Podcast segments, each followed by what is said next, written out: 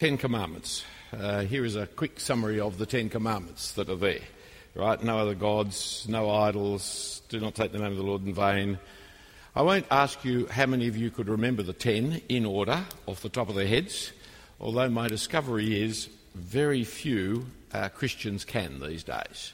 Uh, partly because we've uh, stopped saying them in communion every Sunday, uh, when we had communion every Sunday, and uh, we go for the shortened love the Lord your God, love your neighbour as yourself, and we never actually spell out what loving neighbour and loving God is by telling them the Ten Commandments, because that's what it is. So the summary constantly given uh, is a problem. It's one of our problems of running church. That is, I run it for today, but I don't realise I'm actually running it as part of 20 years. And so, I, because it works best today, I do it. Today I do it, today I do it, today I do it, and in the end I've never taught people the importance of these other things like the Ten Commandments or the Apostles' Creed or the Nicene Creed or, as has been pointed out recently, the Athanasian Creed, which we're supposed to say 13 times every year in church. And when was the last time you said it at all? And the reason we have the Athanasian Creed is the Apostles' Creed is not enough to defend you in Trinitarian thinking. So you actually need to have the Athanasian Creed from time to time, but as soon as you put it on, people say, oh, that's too long, we can't do that. It may be too long for today, but if you never have the Athanasian Creed, then the congregation doesn't actually understand its Trinitarianism properly. Uh, that's why we have the third creed. And so it goes on. Here is the problem Ten Commandments. Now, what has been replaced with the Ten Commandments in Bible churches is love God, love neighbour. What has been replaced with the Ten Commandments, do you think, in the community? Not rhetorical question.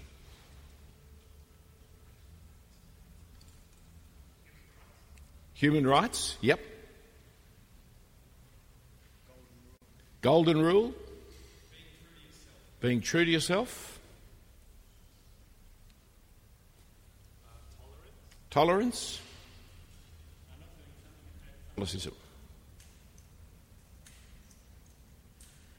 No, you're not evangelising Roman Catholics fiercely enough. Seven deadly sins.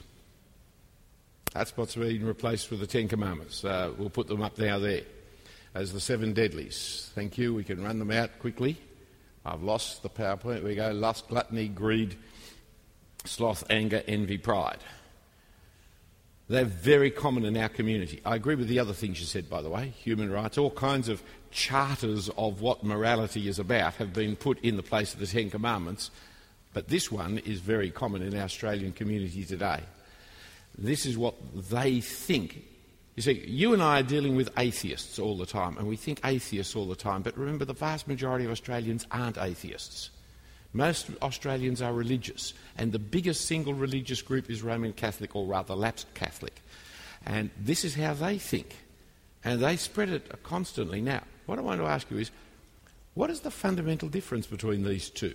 Um, but, sorry, I can't ask that because one comes from God, the other doesn't. You know, but what are. And you look at these as, a, as, as attempts to describe sin what are the differences you see between the lists? There's, there's more than one difference, so, but what are the differences? Yes.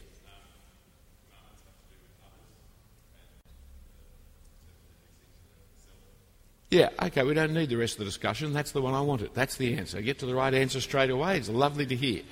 See the difference? There's a real difference there. Now, coveting is about myself, although it's coveting other people's things. So even that is a, a relational one. But all the others have got to do with me inside myself, whereas the Ten Commandments have to do with me and God, me and my parents, me and my neighbour. They're relational. That difference means that that is part of the shift in our society away from communal thinking to individualistic thinking. And a lot of our preaching is pop psychology preaching, well, not our preaching, of course, brothers and sisters, and I don't know what you're preaching because I don't listen to you. But a lot of modern preaching has to do with pop psychology, which has to do with individualism. How I deal with my sin, how I struggle in my life, how I find meaning in my work, how it's about me, my, and I. whereas the Bible is much more relational and therefore communal. And it's other person centeredness that matters. Why is it that you don't like, or you may like, people raising their hands when they're singing, closing their eyes when they're singing, and so on? It's because the very nature of communal singing is being denied by individual rapture.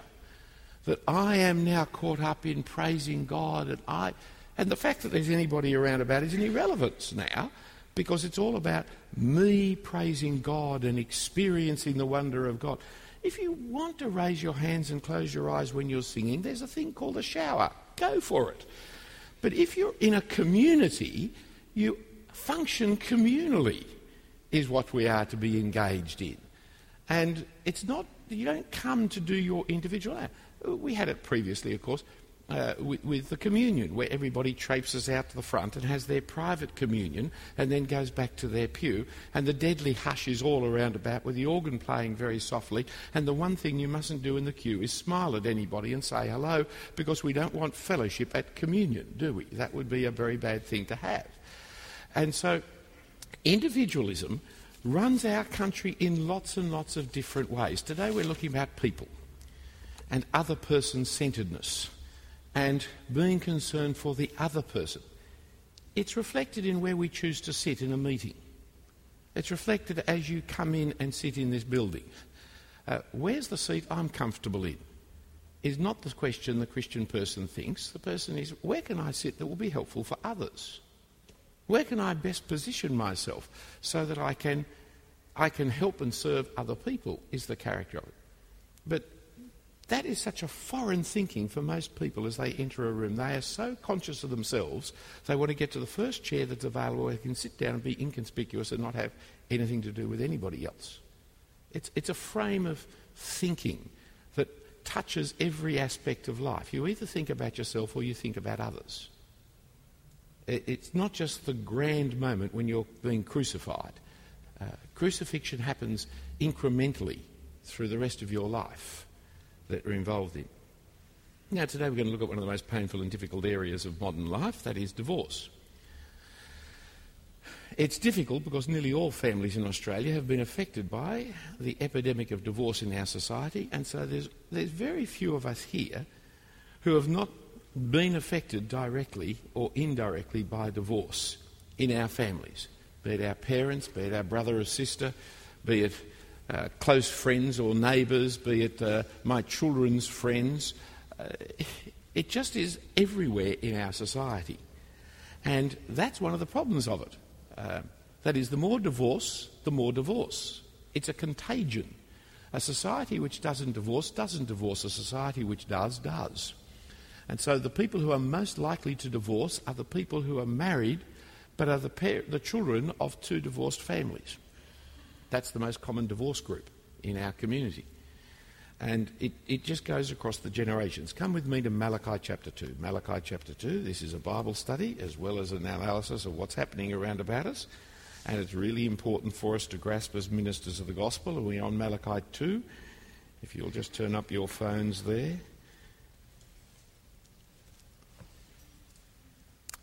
And I'm picking up from verse 10. Have we not all one Father? Has not one God created us? Why then are we faithless to one another, profaning the covenant of our fathers? Judah has been faithless, and abomination has been committed in Israel and in Jerusalem. For Judah has the sanctuary of the Lord, which he loves, and has married the daughter of a foreign god. May the Lord cut off from the tents of Jacob any descendant of the man who does this, who brings an offering to the Lord of hosts. And this second thing you do, you cover the Lord's altar with tears, with weeping and groaning, because he no longer regards the offering or accepts it with favour from your hand. But you say, why doesn't he? Because the Lord was witness between you and the wife of your youth, to whom you have been faithless, though she is your companion and your wife by covenant. Did he not make them one with a portion of the Spirit in their union? And what was the one God seeking? Godly offspring. So guard yourselves in your spirit, and let none of you be faithless to the wife of your youth. For the man who hates and divorces, says the Lord, the God of Israel, covers his garment with violence, says the Lord of hosts. So guard yourselves in your spirit, and do not be faithless. Uh, NIV is quite different uh, for those of you who are reading the NIV and wrong. Um, nowhere in our society are people hurting more than in family life. Divorce, separation, loneliness, child abuse, domestic violence, the problems are enormous. The gospel of our Lord and Saviour Jesus Christ has such wonderful news for broken families and broken lives. But instead of Christ's pattern for marriage influencing the world, the world's pattern for marriage is influencing and directing the church. And this is something we need to stand up about because we really have to fight the battle at this point. The NCLS shows us that the group in our community that is least in attendance in churches are the divorced. Uh, it, it, we just do not have divorced people. Now, I'll show you reasons why in a moment as we come down the track. But as divorce increases, so church attendance decreases. The two are connected because we have very few divorced people in church. How do we relate to the divorced in a society that is growing in divorce? How do we help them? And it's not just when we're talking about marriage here, well, look, I'm single, it's got nothing to do with me. It's everybody, as I want to make sure that you understand today. Because marriage is not a singular affair. That's part of the problem, that people see their marriage as a private matter. Marriage is not a private matter, it's a public matter. That's why we need weddings. And that's why everybody's marriage affects everybody else because we are part of the family of humanity. Now, the, start of putting, the starting point of understanding this topic is faith. Because marriage is not about love, marriage is about faith. And faith is commonly misunderstood. So, up in the dictionary definition that you have there for Macquarie Dictionary, it has nine different dictionary definitions. This is number nine. This is number two in their list of nine. And I think this is how Australians are now using the word faith, and that is why in an Australian Bible, if anybody ever has enough money to produce such a thing, the word faith should be cut out of the Bible. Because if that's what people mean by the word, then that is not what we're talking about. A belief which is not based on proof. Superstition is what is meant by it. In fact, you'll find Mr. Dawkins uses superstition as a definition of faith. Well, we are not superstitious people. That is not what we're talking about. If that's what people mean by the word, we've got to use another word. Uh, it just doesn't work for us anymore. Justification by superstition is not what, the, uh, what Martin Luther meant. Biblical faith comes in the covenant uh, in the context of covenant. Now we mustn't, I think, be too technical about the term covenant. It just means an agreement, a contract. But an agreement and a contract has a promise about relationship built into it. And so I think we've um, out of touch with my PowerPoints at this point, but I thought we had covenant up there as well. Do we or not, or what is happening uh, as we're clicking our way through? Yes, it's an agreement, it's a contract, it's a promise of relationship, it's a promise. It's about promises, it's a key part. That is, I promise to give you money, which you can assure you I won't, and you promise me to give me your car, which I don't want anyway, or your house. And then what we do is we sign the deal. We sign the piece of paper. We sign some legal paper, uh, or I give you a deposit for it, and here is the covenant made, the promise. In the future, I'll pay you the rest of the money. In the future, you'll give me the car. In the context of a covenant, faith means what Macquarie definition gives us that is, not just faith is belief which is not based on proof, but it gives other definitions confidence, trust in a person or thing. Or again, it gives the obligation of loyalty, fidelity to a person, promise, engagement. Now, this, these meanings of faith, which still are in the community, and that's why we can still use the word, these meanings of faith do flow out of a biblical understanding. Having faith means trusting the promises that have been made to you, and it also means keeping the promises that you have made to others. Faith works both ways. Right? That's why the subjective and objective genitive of the, of the scriptures uh, is there because faith is both objective and subjective at the same time. Faith and faithfulness are, in a sense, interchangeable. In English, they are actually differentiated. That is, I trust your promises, I have faith in you and in your promises, but I am faithful to my promises. I keep my word.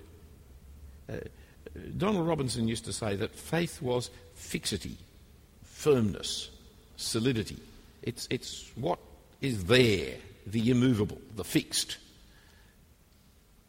Now, trust, faith are essential for relationships, and epistemologically, they're essential, essential for knowledge as well. That is, the person who doubts everything knows nothing. Um, Descartes, in the end, right? Uh, I am, uh, I think, therefore I am, which even that has been shown to be wrong. If you doubt and consistently doubt everything, you will ultimately know nothing. You cannot know a thing. All knowledge requires faith. All knowledge requires trust. Furthermore, a person who doubts everybody has no friends. You can't have a friendship with people if you're constantly doubting them and doubting their word. So when we enter into friendship, we trust, and trust is given easily when you first meet a person until it's proven wrong. But trust is almost impossible to regain after you have betrayed it. So you meet somebody, they say, My name is Bill. You say, OK, Bill. It mightn't be, it might be George. But he's told you, Bill, you trust what he's saying. And he says, I'm a carpenter. And you say, OK, he's a carpenter.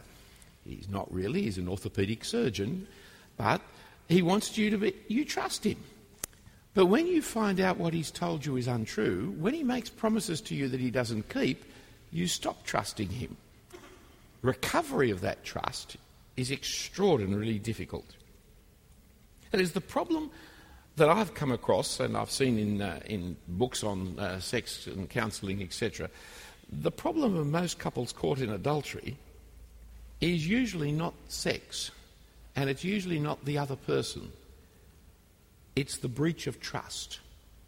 That's what the innocent party finds most difficult to forgive and to ever restore. Uh, the sex they, they are revolted by, angry about. The other person they'd gladly murder. But that's not the issue that makes the marriage impossible to keep going with. The issue is, I don't trust you anymore. I can't trust you anymore. Uh, I think I picked it up from Rosie King, uh, the great, sex therapist uh, advisor here in, in Sydney, who, not writing from a Christian point of view at all, where she says trust, regaining trust in an adulterous broken marriage, regaining trust is like moving sand of Bondi Beach with a fork.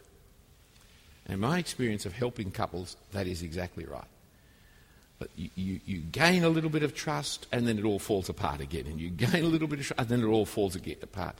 And it takes years, if ever, to be able to regain trust. Trust lies at the heart of every relationship. Trust lies at the heart of our knowledge as well. Trust is really important. So when people attack trust, call it faith, call it superstition, they are attacking the very heart of relationships and ultimately knowledge as well. Come back to Malachi in chapter 1 and 2. Phony religion is being denounced. The priests were unacceptable to God in chapter 2, verse uh, 2, chapter 2, verse 2. I find it. If you will not listen, if you will not take it to heart, to give honour to my name, says the Lord of hosts, then I will send the curse upon you. I will curse your blessings. Indeed, I will have cursed them because you do not lay it to heart. And so it goes on. They have defiled God's name by showing contempt to God in offering up sacrifices. They've failed in their ministry of teaching the truth priests don't only sacrifice, priests in the Old Testament, remember, are teachers of truth. Now, here again, in the second half of the chapter, we see phony religion. Phony because of two issues mixed marriages and divorced, both of which illustrate Judah's faithlessness. Firstly, then, is the problem of mixed marriages and offerings. For in 2.11 they desecrate the sanctuary that the Lord loves, and 2.12 bring unacceptable offerings to the Lord of hosts, for while they're making these offerings in the sanctuary, they're marrying foreign women, which, if you remember, the post exilic period was a problem. It appears not to be just the kind of national mixed marriage of Judah marrying foreign gods. That is symbolized by Judah men marrying foreigners. So they want to continue the rites of religion, offering up the sac- sacrifices in the sanctuary, while denying the holiness by which God calls his people. The second issue is the problem of divorce and offerings in verse 13 following. Their offerings are not acceptable in verse 13, and the reason is given in verse 14, namely, they have been faithless to the wife of their youth, the wife by covenant. That is, then they are divorcing their wives, verse 16, and it brings in the word which is talked of in terms of being faithless, and that's why I use the word faith and covenant to introduce what I'm talking about. Now, to understand why this is all so serious, why the Lord is so hostile to them, we need to understand marriage. And the covenant of marriage. For 2.14 talks of the Lord being a witness between you and the wife of your youth, your wife by covenant. That is, the marriage is a covenant. It's a contract that is made with promises for the future. In the Bible, marriage is seen as both symbolic and actual. The actual marriage is between Christ and his church, which is symbolized in our marriages, where a man and a woman, creatures of God, are united by God as husband and wife.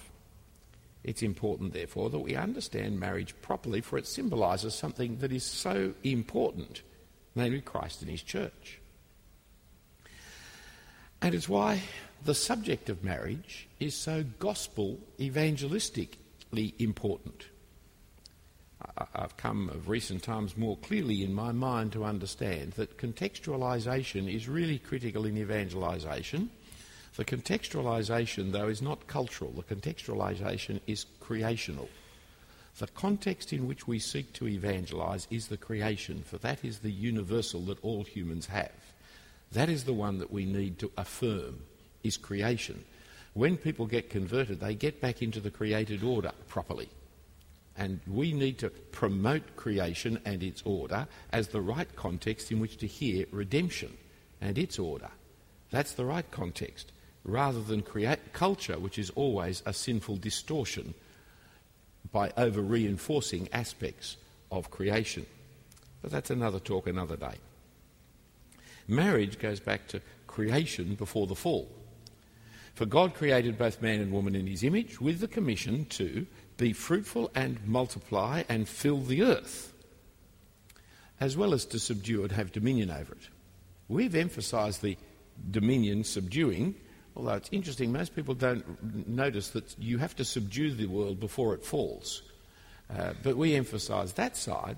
But we have underemphasised, I believe, the fruitful, multiplying, filling side, especially under the, the threat of zero population growth, the ZPG movement. God saw that it was not good for man to be alone and created a suitable helper for him. Suitable, bone of my bones, similar, suitable woman with whom he could unite because of the diversity. And so marriage is true outside of the church and outside of Christianity. It falls before those. That is, non Christian marriages are true marriages. It's a matter of creation, it's a matter of humanity. It's even true outside any specific formal ceremony. There's very little in the scriptures telling you what the ceremony of the covenant should be like. It's the reality of men and women living in a reproducing sexual union. I'll give it to you again men and women living in a reproducing sexual union. For the priority of reproduction over relationship has been lost by us of recent times. Christopher Ash, in his big book on marriage, has argued, I think, very helpfully to pull us back to see the priority of childbearing for marriage. That marriage is not fundamentally about the relationship of the husband and wife. Marriage is fundamentally about being part of humanity's responsibility to multiply and fill the earth. That is not to deny a need for union, but even the need for union has to do with the procreation as I'll show in a moment. That is, God's plan is a united humanity. And each new start in expansion of that united humanity is linked into the one great web or network of humanity as a man leaves father and mother and a woman leaves father and mother and the two are united to each other to create a new father and mother and a new set of these relationships. And so our families are constantly being interwoven with each other, and society is built out of these connections that happen in terms of marriages. In this context, you see, nobody is left out. There are no singles, there are no individuals in society. Everybody is a son or a daughter, a sister, have sisters or brothers, aunts, uncles, cousins, grandparents, grandchildren. That is, we shouldn't think of ourselves as individuals, we should think of ourselves communally. But in a society today, we are so individualist that if I'm not married, I call myself single. Nobody is single. If you've got a parent, you've got a child. And if you are totally single, an orphan, which is a great tragedy, you in particular are the object of God's affection and should be the object of the Christian church's affection. Because that would be a dreadful state to be in, that you have absolutely nobody in this world. That's why widows and orphans, in particular, are God's concern. Because the part and parcel of humanity is that we are interconnected with everybody else and should be. Now, the smaller we give our families, the rarer we go to marriage, the more individualistically we push, the more dysfunctional our humanity is and our society is. And that is what is happening in our community. Big families are gone. Little families are here. Tiny little families, one, two children, that's it, no more. And had very late in life. And when you have a whole series of families like that, very few cousins.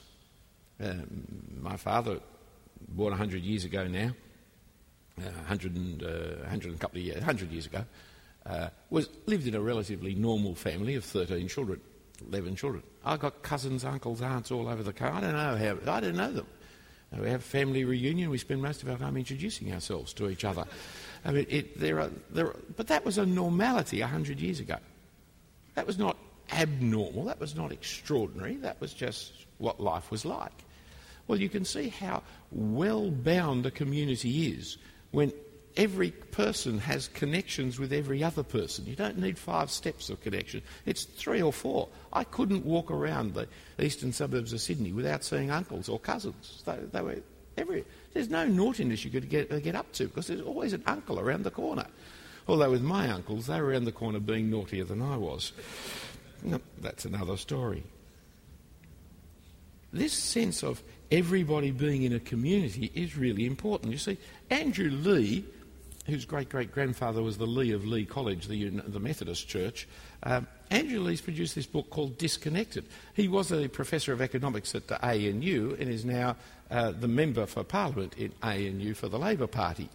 Uh, in which he goes through, working out of the work of Mr. Putnam in America, a North American Harvard scholar, just goes through showing how our society is falling apart. It's becoming disconnected. Voluntary organisations are ceasing to function properly because people are individualists. They don't know how to be communalists anymore. And of course, society doesn't work when it's like that. As I was driving here today, I'm sorry to say I drove here from Pyrmont. As I was driving here today, the ABC is discussing uh, the advantages of credit unions over banks. And the whole discussion is actually, it's a very interesting discussion as they start to work out that people are members of organisations like credit unions and certain mutual societies, things like the uh, NRMA, and they don't realise the difference between that and a bank. Uh, or an insurance company. The insurance company is there and the bank is there to make profit for the shareholders. The mutual society is there for profit for the members. The demutualisation of AMP was a Christian tragedy, led by a Christian man, I may say, but AMP was there for the benefit of its members. It is now there for the benefit of the shareholders. And that is a different concept in society. And it's just part of the materialism, commercialisation of all relationships. I do things for you, I, I get paid. You do things for me, you get paid. Rather than, we're living together, let's help each other.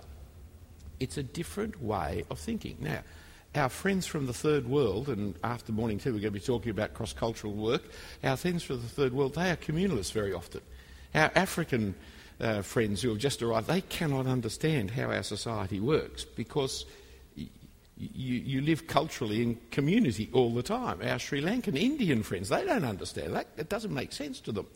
And that's one of the things where there are, dis- there are disadvantages in communalism, and if I was here with a group of communalists, I'd tell you the disadvantages, but I'm here with a group of individualists with a few communalists around that I see, and the disadvantages of individualism are quite profound. Now, marriage is, of course, a key part of the created communalism. By putting all our eggs, though, into I just think I turned to page too quickly, but I just got to check here now. By putting all our eggs into the perfect romance, we've made a terrible botch of marriage. I think I mentioned at one of our conferences this uh, uh, book, which is in glossy paper, so it's actually very heavy. Um, uh, Sex Before the Sexual Revolution by Simon Szreter um, and Kate Fisher, Cambridge academic, who actually does interviews of old people about what sex and marriage was like before the sexual revolution of the 1960s. It was communalistic. He, he, finds it really difficult to understand. He's a very good scholar, so he reports what he finds. But he can't understand what he's finding because these people didn't marry for love. They didn't marry for romance. They married because they were adults. When I'm an adult member of the community, then I leave home and I start my own family. I'm going to start my own family. Well, I better find somebody who I can start the family with. Mary Joan lives around the corner. I'll go and talk to her about it. I haven't fallen in love with her, but she's a nice, responsible girl. I know her family. Her family knows my family. Um, she, she dresses well. She looks after things. And when you go around there and Mary Jane looks at you and says, Yeah, well, he, he, he takes a bath once a week. He's a clean kind of person. He's got a good, steady job. That's who I'll marry. And then afterwards, we start talking about and find out about sex. That's, that's something for after you're married, when, because marriage is about having children, so it's going to be about having sex. So it's, it's a totally different concept of marriage which existed just 50, 60 years ago in our society. Hollywood in the 1930s, 40s brought in the idea that you marry for love. Christians bought it because the word love's there in the Bible, isn't it? We're all the people of love. And our modern translations got rid of charity, which in many ways is a better translation, and put in the word love. And so now 1 Corinthians 13 is all about marriage, isn't it? Well, hardly. But here is now, and so we marry for love. And we even write it into our very concepts of our wedding vows. More of that in a moment or two. But when you put all your eggs into the perfect romance, we put marriage on a pedestal and put unbearable pressure on its success. We, we hope that we're going to meet all our emotional needs and all our meaning of life in a relationship with one other sinful person. It really is putting far too stress, too much stress on what could possibly be the outcome. To say nothing of the fact that, as the sexologists tell us, the sense of falling in love, the, the thing that they call limerence, only lasts for three to five years. So if that is the essence, the glue of my marriage, it's very unlikely to continue on for 30, 40 years. And so you move from limerence to a new understanding of your relationship, which, if you haven't got any understanding of relationship, means that you pack it in. We've created a thing called Marriolatry. It's Mariolatry with an extra R. And it affects our church life in many ways, not the least, it makes unmarried people feel that they're outsiders, failures, and disconnected from humanity. And so we have all these issues about singleness and the discussions of singleness, which we've created by the emphasis we've placed on marriage, which never was a right thing, instead of on family. We've created the problems of weddings. In a new word that I've created for today, wedding weddingolatry. Our weddings are grander than royalty. The princess for the day is the bridezilla of the month. And the words that we say at the weddings are meaningless gobbledygook because what really counts is the dress, the cake, the photographs, the reception, the music. The, everything else is important except for the actual words of the service. Uh, in the Book of Common Prayer, weddings were to be conducted during morning prayer after the second lesson. You were sitting in your congregation as a member of the community, and when it came to marriage, you came down the front, you got married, and they sent you back, and you sat in the pew to finish off the rest of the service. There was none of this special wedding for a special day at a special occasion. It was part of church life, it was part of community life. It wasn't your day, which of course is never your day, dear girls. It's always your mother's day because it's the mother in law's graduation day, grooms, you need to understand, because she has finally proved that she's a proper mother because she's got a daughter married in the right kind of princess style. We've created a nightmare in our weddings. It's such a nightmare that people are now telling us they cannot get married because they cannot afford the wedding. That is one of the reasons people are in giving for being de factos. I couldn't afford the wedding because the average wedding is costing, at this point, I don't know, it depends which magazine that I've just read recently, but forty, fifty, sixty thousand dollars, which in an age in which, in a city in which you can't afford a deposit for a house, that's an obscene amount of money to be spending on a party. No, it's ridiculous. But we've created this. Furthermore, we've reached the point that a lot of people just don't see the point in having them. And so there's an ever growing number of de facto relationships, which means that our people make private what sh- uh, people are making that which is private public, namely sex, and making that which is public private, that is, marriage. It's really important that the community, as a community, recognises that you are now a husband and wife and you are now going to have children which we're going to accept. But they slink off and just start living together, and the news seeps out around about that they're living together, and we're not sure how long for or what it's about. Now, about 10 years ago, the federal government uh, set up a commission and put out a book, uh, a report, which is called uh, to have and to hold strategies to strengthen marriage and relationships. It's a very useful book. It's been out since about 1999. Uh, you'll get it on government uh, websites to have and to hold strategies to strengthen marriage and relationships, in which they gather together research from around the world to talk about the character of relationships and divorce and marriage and what marriages work and why they do and whether de factos were good or bad or the rest of it. It was a telling report. Because every prejudice that any Bible reading Christian has was reinforced with statistical surveys from every culture in the world. Report after report after report just shows that de facto relationships are a disaster. They're a disaster for the children. They're a disaster for future marriage. They're a disaster if they turn into a marriage. They're a disaster, especially for women. There's much more sexual abuse and physical abuse in de facto relationships than there ever is in de jure marriages. They're a disaster for the children. There's much more sexual abuse from stepfathers and the like than there is from natural fathers. It just goes on and on and on. It was not good for anybody. The chairman of that report was Kevin Andrews, who's a uh, Roman Catholic uh, member of the Howard government and who's now a front bencher for the uh, Liberal Party still. This is not a plug for the Liberal Party or the Labor Party or any other party. It's just Kevin Andrews has an interest in this issue. And his interest, I think, comes from his Roman Catholicism. He's just produced this uh, book uh, called Maybe I Do, which is really sad because it should be I Will. Maybe I Do Modern Marriage and the Pursuit of Happiness it has come out, well, I got my copy yesterday, uh, last night. Um, and so you see how far I've read already. Right? Is that impressive? No, I looked up the index for something in particular. Um, of course, I haven't read it. I only got it last night, and I've been um, doing other things this morning. However, uh, I just looked up cohabitation, you see, because this book is just updating what he did as a, in a committee 10 years ago, as far as I can see, having glanced at it overnight. Um, the cohabitation effect. In a 1996 article of the Journal of Marriage and Family, Susan Brown and Alan Booth observed that marriages preceded by cohabitation show lower levels of marital interaction, higher levels of disagreement and instability, lower levels of commitment to marriage, and higher levels of divorce than marriages without previous cohabitation experience. Similarly, Steven Nock and others have noted that in many instances cohabitation it's not a relationship with a future. but one that lasts for a period of time and then ends either through marriage or dissolution, and that cohabitation and marriage differ not only in quantity but also in quality. So, uh, Professor Sarantakos, and he just goes on. One report after another, footnoted, telling you of the disasters that the world is going on with. It's all here, it's available to you.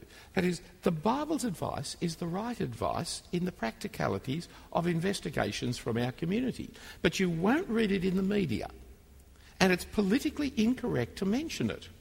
And it's never put up in the Parliament, which is why Kevin Andrews is doing what he's doing. Now, he's a politician coming at it from that end. You and I are Bible teachers coming at it from this end. But what is being said is the same thing. And we have a message for our society at a point of deep hurt for our society. But we've got to stop shutting up about it. We mustn't be apologetic about it and defensive about it. Christian marriage is the way to go. Christian family life is the way to go. We need to encourage it and enforce it with inside our own family life, with inside our congregational life, and sell it and spell it out to the community around about. It's an important thing to do. For God's plan and intention was unity. Unity was part of God's intention for humanity. That is, God didn't create lots of humanities. Oh, we've wound up with lots of humanities because of the Tower of Babel, but God's intention was unity. It was the fact that we were using our unity to rival God that God then sent judgment upon us to disperse us. But his aim always was unity. One family of mankind, one blood, has been as critical argument that we had in indigenous rights in the 19th century, that we as Christians were the only people who up, stuck up before the Aborigines because they are one blood with us.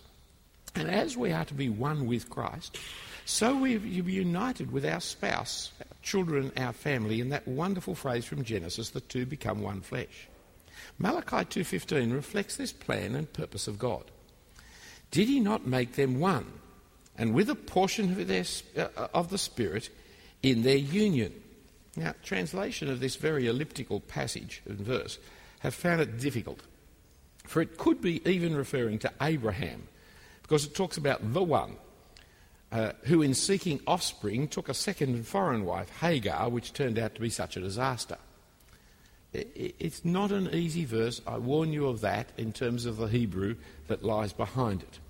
But following the translation of the ESV, which I think is a reasonable, a right one, though I'm not a good enough Hebraist to be certain, following the translation before us, it's making a larger statement recurring the nature of marriage, which the passage itself does. It's saying that God united man and woman by his Spirit given to each, that there is a bonding between them that is supernatural, which will explain why parting by death or divorce is so damaging, so difficult, so debilitating, so disastrous. See, Mark chapter 10, verse 9, Jesus said, What therefore God has joined together, let not man separate. It is actually the work of God to unite people in marriage. It's because marriage is about unity that broken marriages are so devastating. And why did God want to unite couples? Uh, Malachi 2:15 gives the answer: godly offspring. That was his intention and purpose. That is what he was seeking. You don't need this unity to have offspring, but we do need to have it to see them raised to fear and love the Lord they need all the help they can get, and a stable home is one of the most important helps.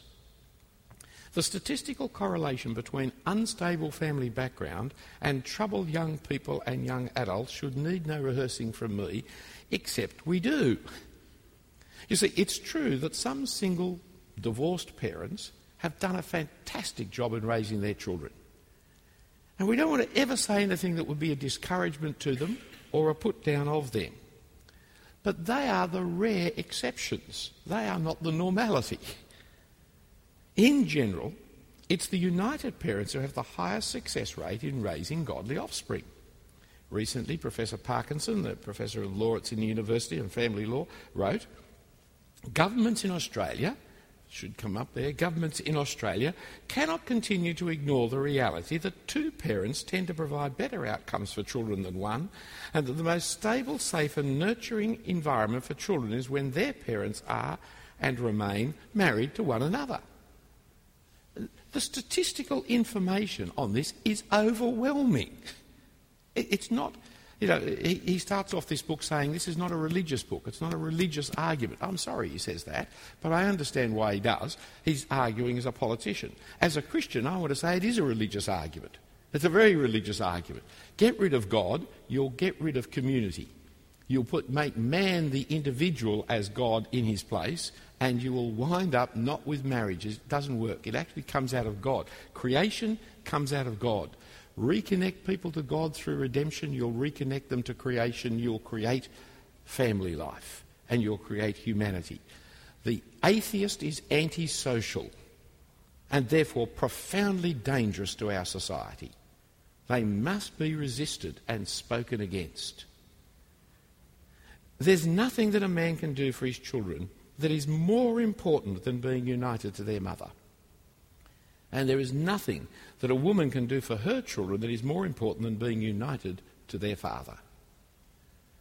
This covenant faith is the glue of marriage that makes it work.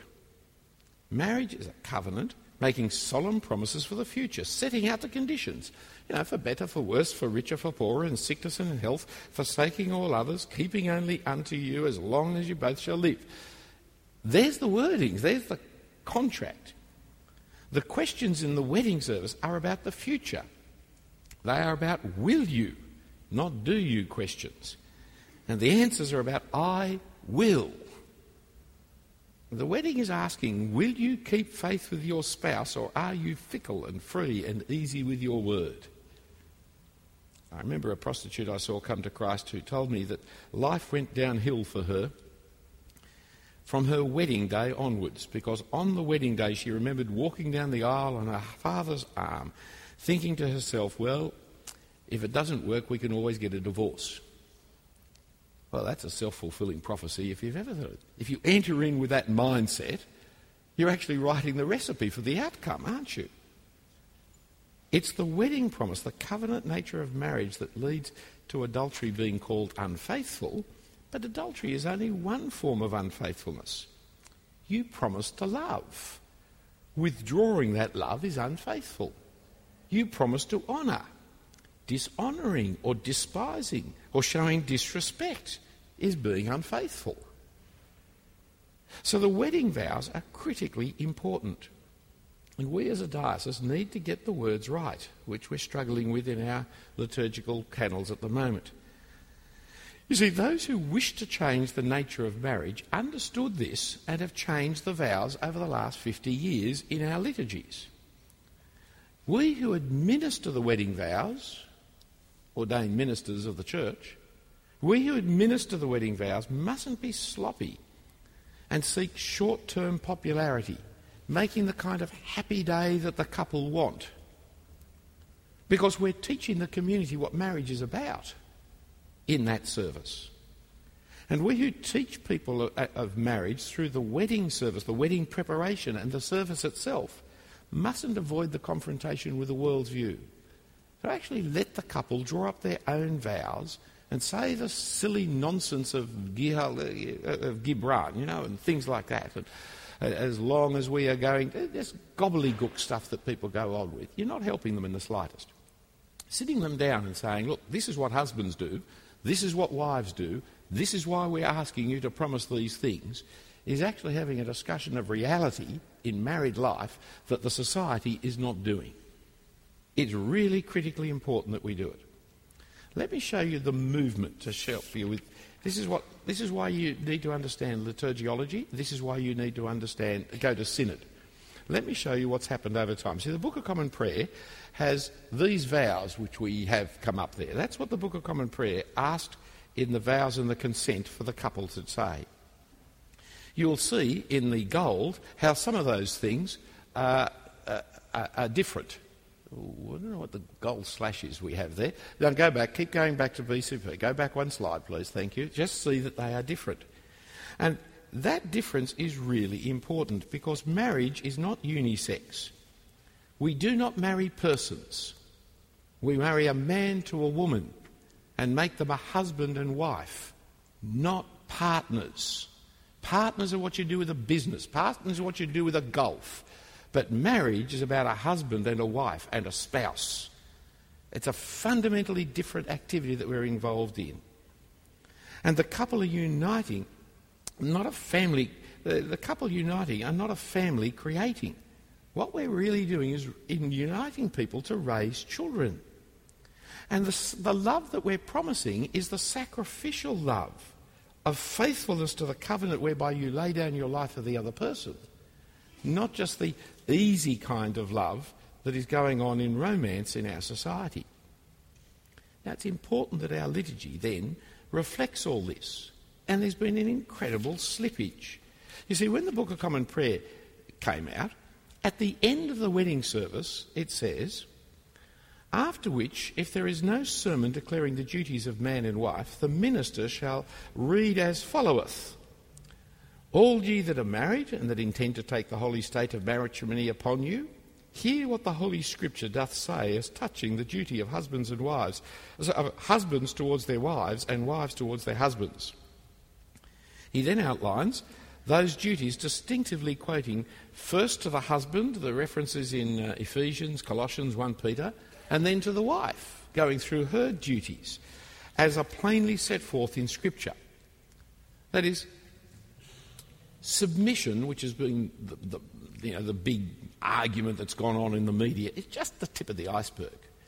It's a fundamental different view of the roles of husband and wife, that they are not interchangeable. Equally married, equally spouse, but with different duties and responsibilities, as is reflected in our prayer book. Now, what happened? In 1978, we put the next one up. In 1978, we changed the prayer book and we had two forms of service. Number one is the conservative one, number two is the new radical one. In the conservative one, the number of differences between husband and wife are reduced. Uh, cherish and obey are still there, but cherish and obey, they're the only ones that are different. With the radical, there are no differences at all. What is promised by the groom is identical to what is promised by the bride. That's a very different view of marriage to 1662, and I believe a very different marriage to, uh, to the concept of the, of the Bible. But then notice the political astuteness of the APBA, the next book that came out. Thank you, next slide. The next book that came out. Here, the radical view of 1978 became the conservative service of 1995. Well, the radical one was unisex. So now the conservative one is unisex. And the new radical one is using the language of today, but it's totally. In fact, both services in APBA are unisex. You see, the feminists wrote the book. That political work is still reflected today. So in 2011, next slide, thank you. In 2011, we put out a proposed book which had, again, lots of differences provide, honour, protect, help, love, respect, cherish, submit, protect, submit. But then, when it came to Synod a month ago, it had been changed again. Look at this one. And now we only had one point of difference protect, submit, and another cherish, respect. That's what happens. Well, we, we argued in Synod, and that, that 2012 version has now been sent back for revision by the liturgical panel, which have come up with something like 2011, and I think, but we had to argue the case. It was not something that could just would float through. It actually had to be argued for again and again and again. But just to teach, to have weddings which are unisex is to teach the wrong model of marriage. Because it's not unisex. We're not marrying person to person, we're not marrying partners. And we need to teach it in our wedding services and in our wedding preparation. And that's what being Anglican is, because being Anglican is the Book of Common Prayer. And the Book of Common Prayer says that's what you should be doing. You're doing it for the sake of the couple, for the sake of those who are already married, to remind them what they're promised, and for the sake of those who are thinking about marriage. And I want to say for the sake of the rest of the society as well, so that we understand what it is we're talking about. Back to Malachi 2. Judah in Malachi 2 is being accused by God of marital unfaithfulness. They're unfaithful by, firstly, embracing mixed marriages. I mean, how can one be Yahweh's people, one of Yahweh's bride, and unite yourself in marriage to an outsider of Yahweh? In 2.11, though, Judah's action in marrying the daughter of a foreign god is the break of faith, profaning the temple and the like, and God has warned against forbidden mixed marriages. But secondly, there's the issue of divorce. God is the witness at your wedding. God unites us in marriage. God wants us united for godly offspring. Divorce is not his plan or purpose. God is faithful and loving. God makes covenant with his people and keeps his covenant. God seeks uh, keeping your word, even to your own hurt, as being the nature of one of his people. It's the sign of the godly person in Psalm 15. Divorce, therefore, is against the very nature and character of God. Unfaithfulness is violent hatred. Look at verse 16, it's very strong word. For the man who hates and divorces, says the Lord, the God of Israel, covers his garment with violence, says the Lord of hosts. So guard yourselves in your spirit and do not be faithless. The NIV says God hates divorce. Unfortunately, the Hebrew doesn't. It's actually the man who hates and divorces is a man of violence. That's what it is. He mightn't bash his wife, he mightn't hit, but to walk out on your wife is the most violent thing you can do. Few things in life are so violent and damaging than to betray somebody's trust, especially the most important person to whom you have given such trust. Adultery is never love. It's always lust, not love. It's hate, not love. But it's never love. Those who are unfaithful over little will be unfaithful over much, and there's nothing much more, much bigger than your wedding promises.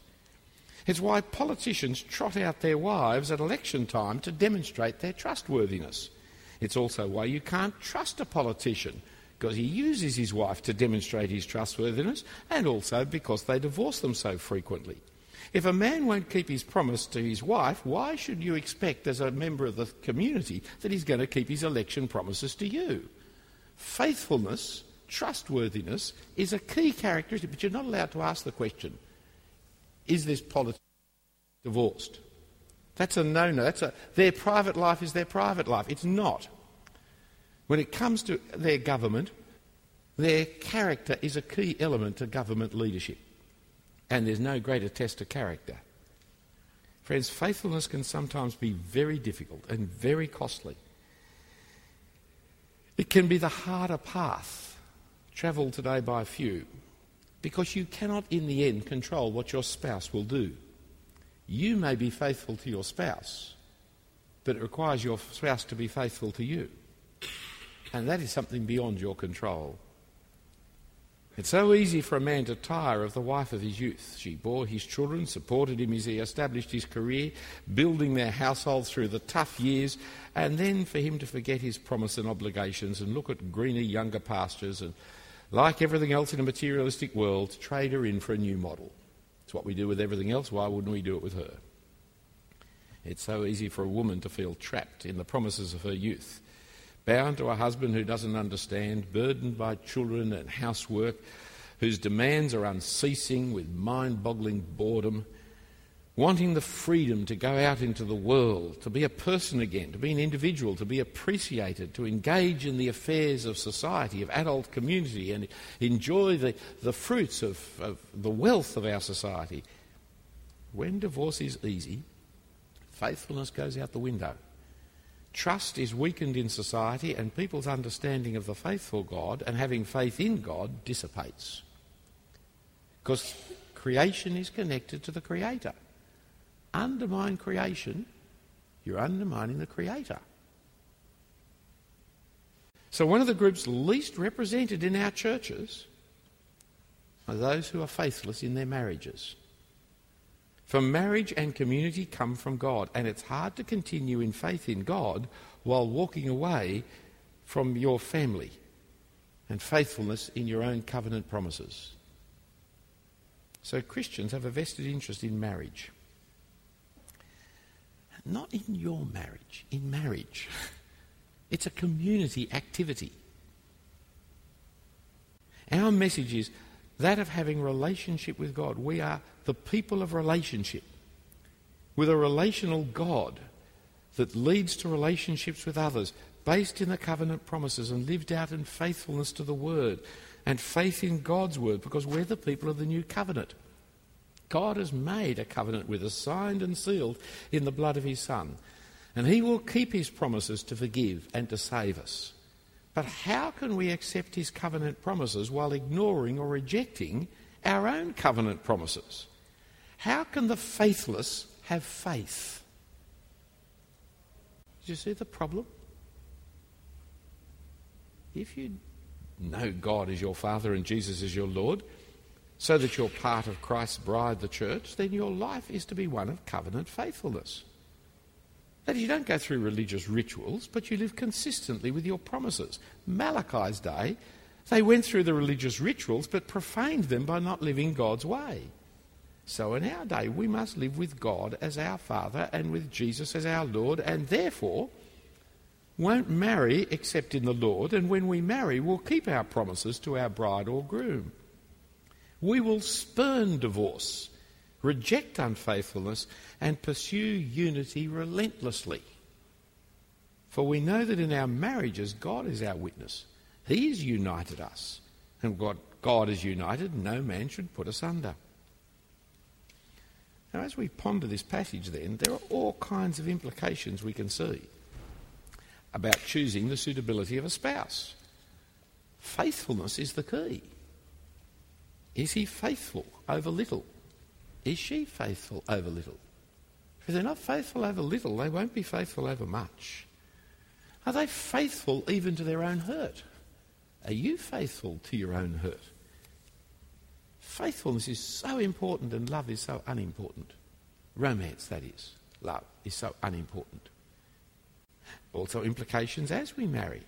What are the words that are actually going to say what the Bible says? What are the promises that should be made?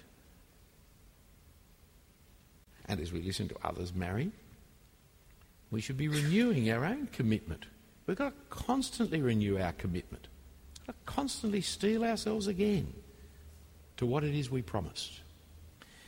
Kevin Andrew, and you can get this on the website, Sydney Anglican website, has produced a little list, and he says, despite this discussion about the topic is often met with a series of common objections, over the years I've collected these responses. Some are well meaning, others designed to dismiss the arguments and stifle discussions. They are we have to move with the times. It's a return to the bad old days of fault divorce and prying detectives. Uh, marriage is just a piece of paper. Uh, we shouldn't stigmatise single parents and their children. It's none of the government's business, and we don't need the government playing big brother. It's a male conspiracy to subordinate women. Uh, by the way, uh, this business of women being the chattels and own, things owned by their husbands, I think is a myth. I'm sure there are some cultures in which that has happened, but if you read the prayer book and the Bible, you couldn't come to that conclusion. It's just impossible. In fact, in the wedding in the prayer book, only the husband gives the ring, not the, the wife, which is why you'll notice I don't wear a wedding ring because I'm an Anglican. Um, and got married by the Book of Common Prayer, so I've never worn a wedding ring because I gave my wife the wedding ring, and when I gave her the wedding ring, I promised her all my worldly possessions. She didn't promise me anything. At the time, she was wealthy, teacher, I was a poor Moore College student, so it wasn't much of a promise. But on the other hand, there's no way the Book of Common Prayer thinks the wife is the possession and chattel and owned by the husband when in fact he gives her his whole wealth. It's just it's a myth. This is a right-wing conservative and or religious argument, which he's very keen not to be that. Uh, we are unmarried uh, with children and they're just fine. You don't know that, but when you look at the statistical outcome, they're not, right? Overwhelming the children of divorce have bad health, bad education, a lesser education, lesser job prospects, marital unhappiness, relational unhappiness, uh, higher rates of psychiatric use, higher rates of drug abuse, higher rates of suicide. There's no statistic upon which the children of divorce do better than the children of intact families. Not one. that anybody cares about. But people will still say, well, my, you know, we're divorced and my children are okay. I've met many of those children and they're not okay. Now, what about old fashioned love? It's not, it's a modern invention. History, you need to understand. The research is out of date or from elsewhere. Uh, this is a return to the common family structure of the past with higher levels de facto relationships and non marital childbearing. In fact, he says it's not the past. The incident of divorces, unwed childbearing, and single parenting is uh, significantly higher over the last few decades. It's going to get worse, it's not going to get better. And it's telling people how to live their lives. You see the individualism and the rebellious heart of man. I'm not sharing. It's my life. What I do in the privacy of my own home's got nothing to do with the rest of you. But marriage is not like that. And life is not like that.